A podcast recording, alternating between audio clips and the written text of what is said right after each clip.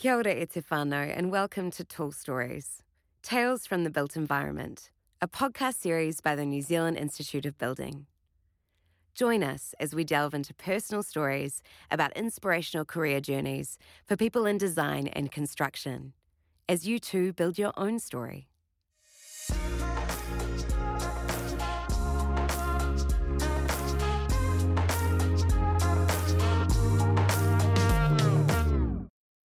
This episode is hosted by Adam Baxter. Adam is a project manager at Placemakers and he's on the New Zealand Institute of Building's Southern Region Committee. Adam spoke with Bridget White, Senior Architect and BIM Director at the Nordic Office of Architecture, and Keri Niven, New Zealand Digital Practice Leader at Aurecon. Bridget, can you share with us what led you to choose uh, a career in construction, how it all got started? Yeah, well, I guess um, I can actually go back to when I was at school because um, uh, my career path actually was a combination of my passion for the outdoors and my determination in the academic uh, sort of side of the world. And um, I was always sort of a creative person, but also loved, you know, maths and physics. And I, I knew from sort of a younger age that architecture would potentially be a great fit for me. And um, that sort of formed uh, the way that I continued into uh, a degree in EdVac, an architecture degree, and um, and then the way that I sort of moved from there back down to Wanaka, where I could continue my passion for being in the outdoors and uh, try to work in the profession of architecture at the same time. And that combination has sort of formed my path, if you could say it, because um, after Wanaka, I realized that I needed to sort of branch out, learn a bit more about the world. Um, I had this underlying um, passion for Scandinavian design and the way they, they integrate nature and the outdoors with the way they design. And that really uh, resonated with me. And um, I decided to pack up, move to Norway, and see see how that would uh, go. So yeah, just generally my um, passion for creativity and more analytical and academic sort of side of things lead me to architecture. Cool. I'm really interested in a story of a career and how that gets built, where you're thinking about what you were planning or what you had in mind about your career would look like when you first started and how that develops through time with factors like timing and opportunity and the people you meet along the way. I'm hoping you can tell a little bit of the story about what you thought your career would be when you started and where it's ended up and maybe where it could be going. Definitely. Um, I think unfortunately, uh, well, when I was going through architecture school, there was one path and that was ingrained in my brain. It was get registered, work as an architect, that's it. But I realized quite quickly that I wasn't actually using the creative side of my brain that I thought I would be using um, when I started working in office and I realized that um, I had a real big passion for innovation and sort of um, seeing that a lot of frustration in the industry and not being able to really work that I wanted to wait that I wanted to work. Um, and when I moved to Norway, I understood that um, they're pushing the boundaries over there in terms of optimizing architecture and um, using resources such as technology to get better designs, understand their designs better, and I was really interested because that sort of level of innovation and creativity inside of the profession that wasn't necessarily, you know, concept design, detail design, develop design, construction. It was sort of running parallel but intertwined with that. Um, and I became really passionate about that, and it led me to more um, digital strategy um, inside of design strategy rather than a typical architectural uh, role. Sure, sure. Okay. Keri, I'm going to jump over to you now same sort of questions. How did it all get started for you in the construction industry, and what made you, I think, choose the path that you that you've walked? It's, it's an interesting question. As I'm listening to you talk, I'm thinking I'm much less deliberate um, and much more serendipitous. I think in the way that I've landed where I have, um, which I don't think you would actually say is the construction industry. Mm. Um, so I guess working for Aurecon is design, construction, and operations, and all of the advisory and you know, the digital and innovation pieces that go around that kind of whole of life um, approach to assets and information, which is you know the combination of what we do. But I was thinking about it, and I guess I can go all the way back to school, um, and I promise I'll keep it short. So when they were having the career discussions at my last year um, of school, I didn't really understand the point system at the universities in New Zealand, and I didn't really get enough advice to make a good decision. And um, I was lucky enough to, to get some advice um, just from a friend of a friend who said, Hey, you look like you're going to go to Canterbury and do law and classics. Um, you've got your, it's all structured wrong, and, and I don't actually think that you're going to get what you want from it because you're not terribly good with rules. And, and I said, Okay, what do you think? And he said, Why don't you go to Lincoln um, where you can be much more kind of fluid in your choices? And so I took Parks and Rec, um, which is a degree that I'm not sure exists anymore at Lincoln. The wonderful thing about that degree is there's no maths at all. And you can go, which I did my whole life, with not doing any maths. So that was me falling into that. And the cool thing about Parks and Rec was that it had all these different channels. So um, I did a lot of natural resource law. I looked at services design, so I looked at marketing, um, did a lot of that stuff. I learned a little bit about logic and critical reasoning, um, did a little couple of philosophy papers, fell into GIS, so geospatial um, and geographic information systems. In those days, using the DOS based prompt system, and I really loved those papers. And from there, I sort of thought, you know, what now? So when you go into a postgrad, you know, you have to do qualitative and quantitative research. And I thought, sound that interesting. So what else can I do? And I fell into doing um, a master's in applied science. So I took my geospatial stuff on and went into into that and got really interested in things like flood resilience and drought, uh, drought modelling and that kind of thing, which led me to natural resource engineering, again with no maths, um, which was great. And then, still sticking with the geospatial stuff, um, I went on to do um, what was then a master's in philosophy because I didn't know what else to call it at Massey in, in GIS. But my first job straight out of uni was actually at Banks Peninsula District Council just over the hill here in Christchurch. And that's a tiny council. And I fell into the role of um, GIS manager, which is easy in an organisation of six or seven. And it meant that I did everything from building out their mapping system, looking at all of their cadastral information. So when there were new subdivisions, I got to draw those up and design out, you know, the new easements and stuff. I once um, designed a sewer realignment for the Park Terrace Rising Main, and I got to hold a stop go sign on the roadworks out on the peninsula, and you know the full suite of what happens in the asset environment. And I just found that fascinating. It was that real combination of the breadth of learning that I took on at uni, new challenges, new kind of disciplines, and then being thrown straight into this jack of all trades role. And, you know, I was wearing a suit on the side of the road holding the stop go sign because afterwards I'd have to go back and see ratepayers about, you know, looking at their property dimensions and stuff. So I think it's fair to say it's been a very long and winding road, mm. but a really interesting one. And I think that's the thing that um, the advice that I give to the people that you know I now work with or we bring into this organisation and say, you don't have to get it right first time. You know, it's a great thing that you've got to where you are now, um, but you can go anywhere from there. So I think that's the one thing that I've I've kind of hold. Well, maybe it's just me being optimistic about my journey, mm. but it's certainly been interesting. Yeah. Bridget, on the on the back of that um, kind of it seems to me I'm preaching to the choir, but the the idea would be to try and be as fluid and open as you can if you're a young person moving into the industry and, and taking that approach. How do how do we do that if if I'm a young person, I'm a little bit anxious about this big space that I have to work within.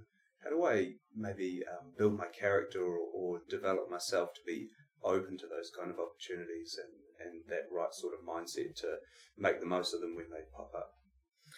I think, um, and something that I try to do is um, take on challenges that put me outside of my comfort zone a little bit because um, you end up meeting someone or making a connection or learning something about something that you didn't envisage that you would. And I think uh, the biggest thing for me is that the industry is actually about people um, mostly.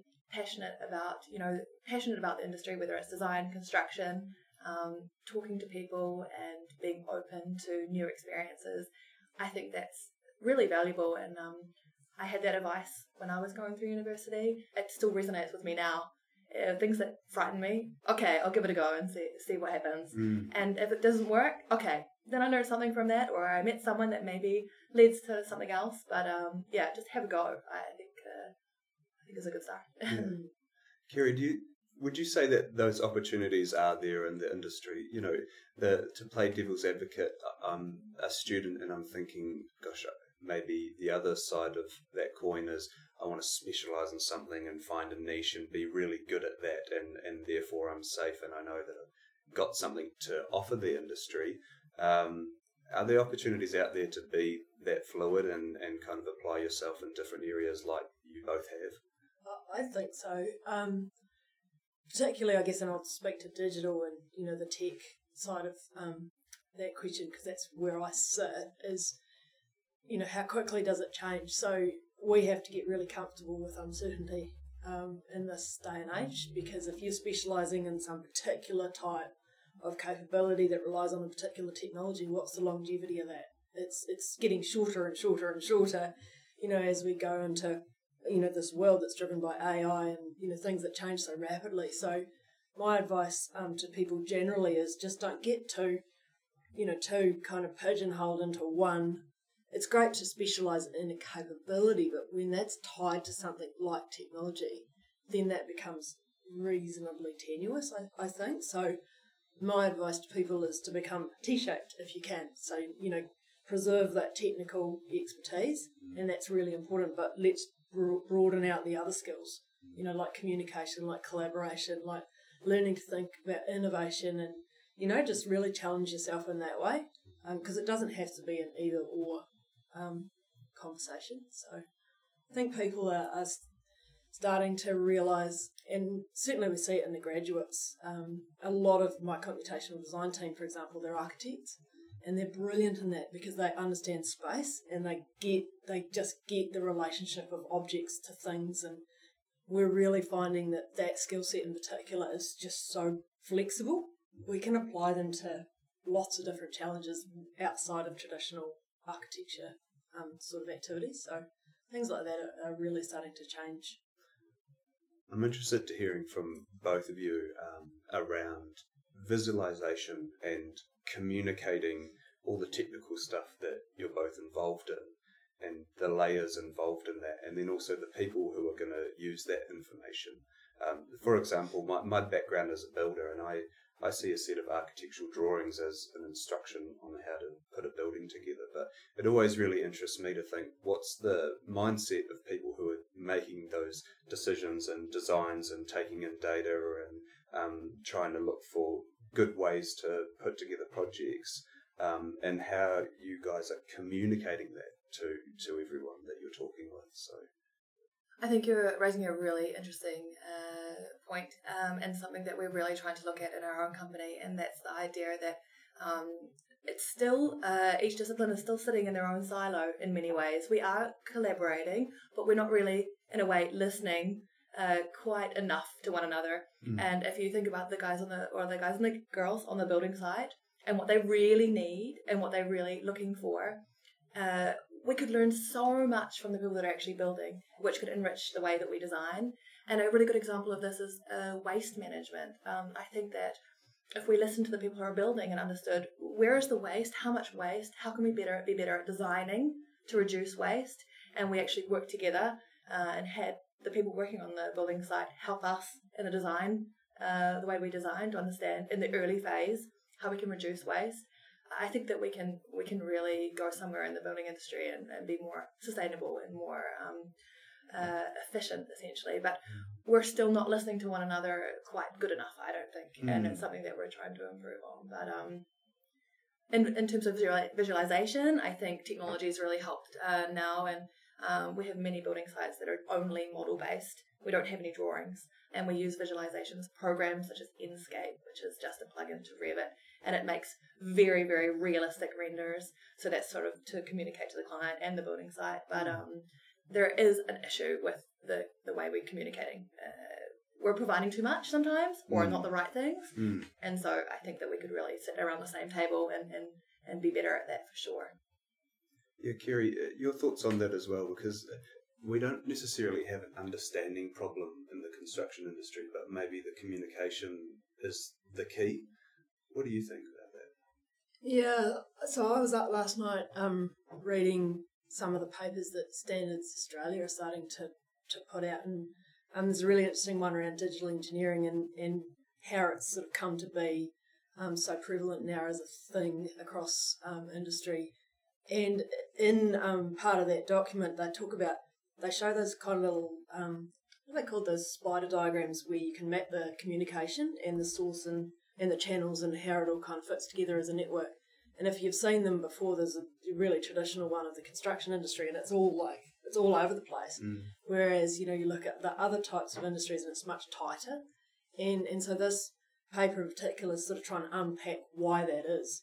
And it's exactly what you're saying. It's people are deeply technical and deeply capable in their own specific preserve, um, and they're part of the life cycle, but they don't have that common ground to communicate and collaborate because sometimes it's a technology thing, sometimes it's a capability thing, um, but that network is really dispersed and really fragmented.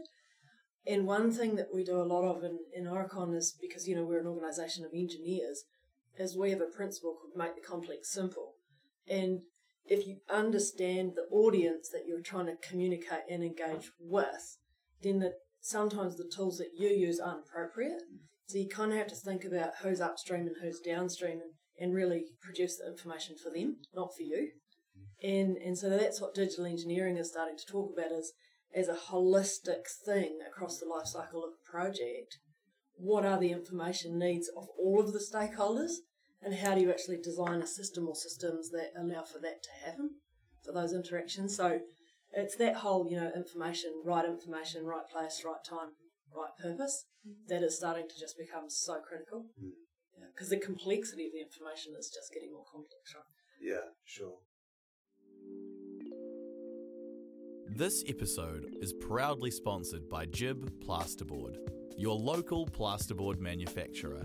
GIB Plasterboard offers a wide range of training programs and technical help for lining installation, fire resistance performance, noise control, wet area systems, and rigid air barrier solutions.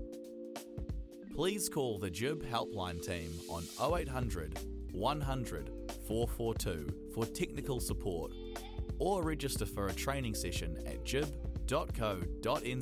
slash training and events.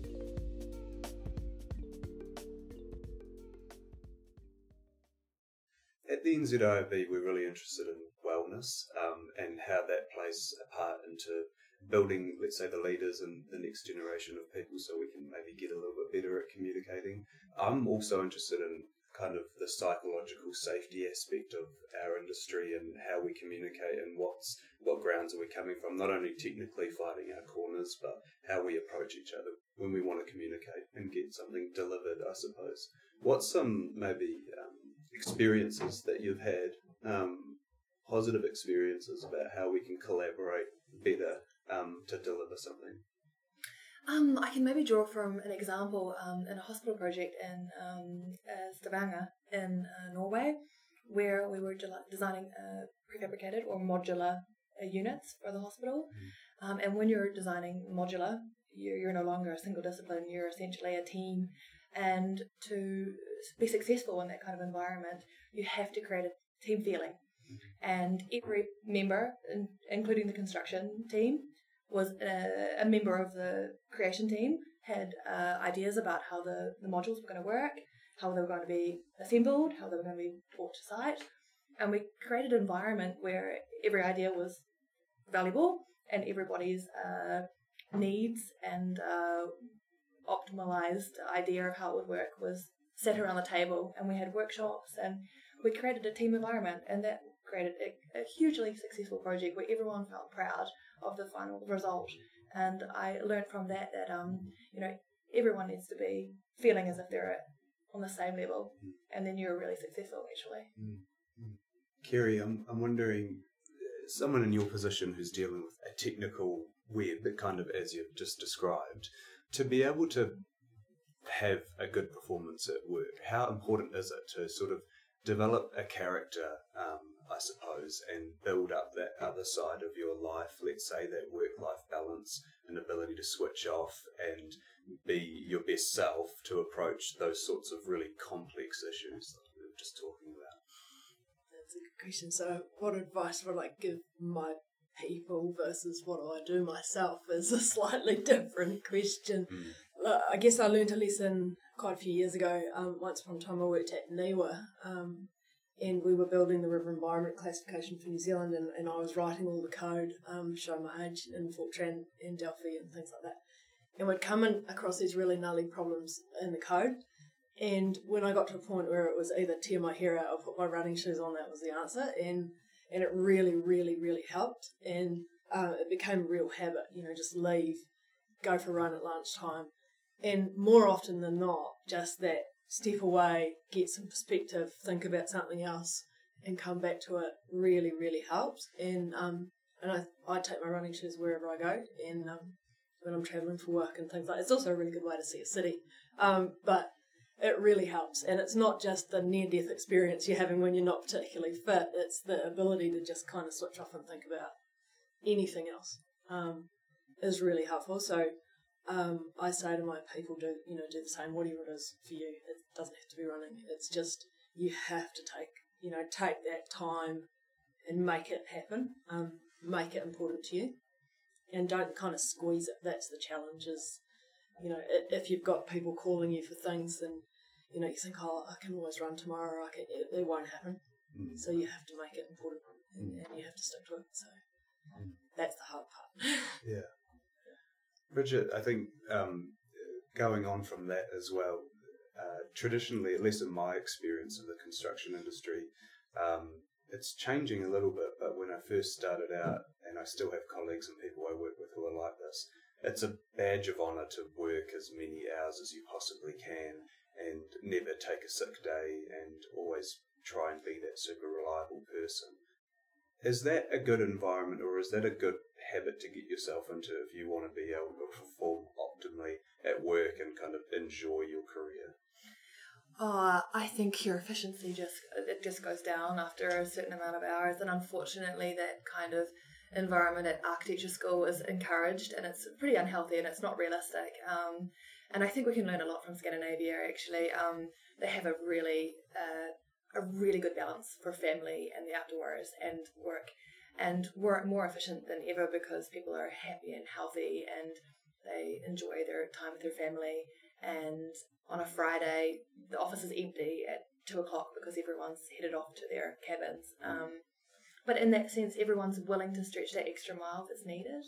Um, you can rely on your team because they are not worn out to the bone and uh, they're willing to do that if they need to, but uh, it's not a necessary part of their everyday life. Mm. It's, it's, a, it's a really interesting culture to sort of witness and, and yeah, learn from, actually. Um, Keri, switching tack a little bit, I'm interested on your thoughts about how you've seen diversity and equality of opportunity sort of change within your time in the industry from when you started it over the hill and Banks Peninsula to where you are now? I guess for me personally, I've been really lucky, uh, really lucky. So even at Banks Peninsula, um, the only another two women in the in the leadership there, really well supported and just given the opportunity to have a go. Um, really well supported, so I was very, very lucky. And similarly at NIWA, um, and then on into my work in the UK. But I guess I'm one of those people, um, similarly to you, and I'm reasonably comfortable with um, uncertainty and taking a risk, and definitely one of those people who'll fight for my corner when I need to. So that's not a problem, I guess. Um, for me, I need to recognise that other people aren't necessarily like that, and so people in my team who I see struggling um, with decisions or with being able to stand up and you know be heard in different ways because you don't always have to be the noisiest person in the room. Um, it's really important to help them understand how to kind of step forward in their own way and, and to make sure that they are supported. Um, so I guess at Aurecon we really very very serious about um, equality, equity, diversity, and you know we do everything that we can to make sure that we create this inclusive um, environment, no matter what people bring into our organisation, and we're really seeing the return on that policy. Um, we do a lot of work in terms of making sure that we're capturing feedback and we're acting on things that aren't quite working and we're prepared to make change. Um, it's a long journey, and I think we are seeing um, some of the things that we do differently here around say things like paternity and you know being able to take flexible leave across two different parents and all sorts of things like that um, aren't necessarily reflected in the organisations that we work with and work for. Mm. We still see a little bit of it's not conflict, it's more I'd almost say surprise. You know, that some other organisations see what we're doing and they think, How on earth can you make that work? Um, but it's a learning curve and it's worth the investment. Mm. So Mm. I think, um, yeah, to go back to your question, whilst I haven't had necessarily a bad experience myself, I'd be naive to think that that's the case um, anywhere, including here at Aurecon. Mm. Um, so it's the case of being proactive and listening carefully. I'm putting my young person hat on here, going into the industry. Um, it's big, it's gnarly, it's complex. Um, I've got ambition. How am I going to know that um, fine line between pushing myself and challenging myself and then also burning myself out? How have you found experiences, either yourself or through watching others, um, in, in in your work life, on how that can happen and any learnings you've picked up from that along the way? I think you can spot what you might call a high potential, high growth individual. Um, you learn to spot them. You know, the ones who are highly motivated, they're into everything. If there's an opportunity that's out there, they're in it. It doesn't matter what it is, you know, but be part of the social club, be part of this committee, be part of that. And they're always at the front with their hands up saying, let's do it. And they're trying to do everything in their own roles. Um, I guess that those are the people that we've learned to watch. Um, and it's to say, okay, we understand your enthusiasm and that's wonderful. Let's help you manage that in terms of a work-life balance. We want you here for the not for the long game, um, and and let's put some sort of I guess rigor around that thinking. So we do a lot of career planning. Um, so we take grads in, as most organisations do, out of university. Um, they'll join us, and we put them on a rotation. So even if they join us as say a civil drafter or a civil modeller, um, they'll have the opportunity to go into say our buildings group or um, into our energy and industrial group and move around so they get that exposure to the different ways of working.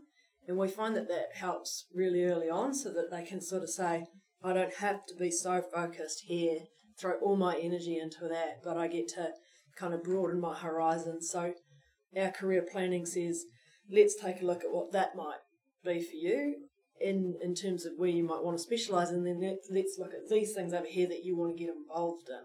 And how we bring that together and say, this is your learned experience at work, let's help you with that. So even though it's 40 hours, you know, give or take a week, let's be really c- clever about that because we need space for those people to learn as well, right? So we want them to be continuing to um, to enrich their knowledge in all sorts of different ways. So yeah, it's just about sometimes we find we have to break it right down. 40 hours. What are you going to do for three? What are you going to do? You know, um, it's really important. And similarly to uplift the people who aren't quite as motivated. Mm. So same approach. I could maybe just add to that too, and it's not just sort of graduates that are you need to watch, but it's also when someone becomes a mum, because uh, I mean that is like such a tough uh, period where you you go back into your career and you're also not getting any sleep and you're expected to perform at your job, and it's something that I definitely watch for in my team and. When someone's not sleeping and they're they're worried about their performance at work, you know, we're really careful to say, "Hey, it's okay. You know, like work a couple of hours here and there wherever you need to, but it is so, so tough and it's something that you have to experience to really understand how how heavy that is being having young kids and also wanting to be professional at your job without having any sleep um, so we also watch out watch out for that Oh, yeah. situation a lot Yeah, absolutely. It's the full suite, isn't it?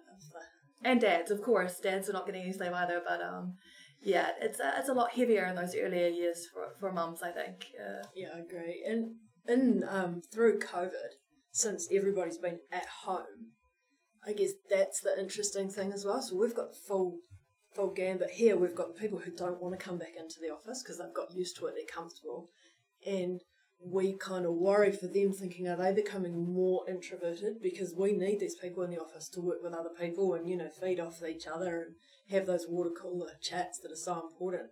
So we're encouraging those people to come back in. And then we've got people who were desperate to get out of working on their kitchen table and you know they're in here all the hours that you know that there are and there's everything in between. And um, we do a lot of i guess uh, we build team charters where we sort of say hey um, let's all be in the office on a Tuesday and let's make sure we go out for coffee and let's have a chat about how we're doing. And it's really important. We don't have to talk about projects or anything like that, but and let's kind of put aside that time and then we need time to collaborate, we need time to think, but let's try and not let anybody fall through those cracks. And you know, those are the people with stress that is outside of work because quite often you just don't see that until it's way too late. Yeah, on that, I mean, how do we better, um, I guess, communicate or encourage vulnerability, people opening up? Even if I'm a young person going into the industry, I think um, maybe my natural response is to be sort of closed and try and be professional as I can and, and, and develop a bit of a reputation. But surely it's kind of important to encourage a culture where we're, we're pretty open and able to talk openly about where we're at and what we're struggling with and how we move forward together and what putting my hand up and saying, "Hey, I am a new mum and I'm not sleeping and I need some help, um, please." Stuff like that. What do you, what do you think about that, Bridget? Oh, definitely. And I mean, COVID was a really interesting example. You know, we were having team meetings for 10 minutes every morning just to touch base, see how, how everyone was going. You know, some people are dealing with kids, and some people are all alone. Uh, both very tough situations um, when you're locked at home. But, um, and even now we meet, meet every week and we sort of have an open door policy where we say, hey, how's it going? You know, we don't have to talk about work, but take someone maybe outside of the office environments that just say, how's everything going? And and it's um it's really nice to actually get to know people outside of what they do at work because sometimes you learn something fantastic about someone that's just you know very valuable to maybe a project or or you know maybe something social you do together. Mm. So yeah, just making sure that you sort of touch base with everyone uh, regularly, I think is it's really nice as well. I really enjoy it. What would be some advice you we would both give to people who are starting their career in in our industry um, and who want to um, take that technical qualification that they've gained, but also um, try and be a well-rounded character. Um, one thing that we try and do at the NZIOB is really encourage that networking and the development of soft skills and workshops around that, and not necessarily discipline specific, but on how to be the sort of person you need to be to operate successfully in the industry. What what's some advice that you would give to someone, I suppose, to um, add that to their toolkit? I think just being very open and open to the idea that you're going to learn through your whole career, and that's what's fantastic about architecture and construction. I learn every day in what I'm doing. Every day is different, and I think uh, if you close yourself off to the idea that you're going to develop and you need to develop, then um, you, you sort of stop your own career path in a way. You have to be open to the fact that things are changing. Things are changing so fast. Um, learn and take criticism and either take it on board or push it aside, but just be open to that kind of feedback loop and um, and sharing. Sharing, uh, I think, is is key. I think to remain curious is the is the key. Um, I'm always super impressed with the um, maturity of the the the graduates and the young professionals that we get through our doors now. They just they seem to just have this thirst for knowledge, um, and they're they're looking for it everywhere. And and I think things like LinkedIn went around when I was um, finishing up university, and there's every day, you know, there's something listed, whether it's an online event or whether it's an event in person. And um, in Aurecon, we have our network called Limelight, which is our young professionals, and they're into all sorts of things. Always, they're having events and speakers, and they're off to, you know, post career days and things like that, and hooking into those networks. And you know, you find your tribe, whether it's inside your organisation or elsewhere. Um, and there's all sorts of things. It's just a matter of, you know, finding out what's happening and getting involved. And they certainly that they seem to have real curiosity, and you know, it's we're I can't keep up with the number of events that they're asking to go to, and there's yeah, it, I think it's brilliant, and it, it's cross geographies, it's cross borders, it's cross disciplines, it's you know, and everything that they go to, they're meeting new people, they're learning new skills about communication, they're broadening their horizons. And I think that's the track is to make, make sure they're getting involved. Mm. And I would also add just uh, don't put up with what exists right now. Like I think innovation is led by frustration. You know, don't put up with what it is now. If you see somewhere where you think, hey, let's let's try something different. You know, come with your ideas and and um, yeah, Mm. don't just put up with the way things are going. Just uh, yeah, add your piece from where you're coming from. I think. Sure. Mm. Great. Anything else you either of you want to talk about in particular, or points you want to get across, words of wisdom you want to share and impart? I don't know if I'm in a position to No, give I don't really words of know. wisdom. Yeah.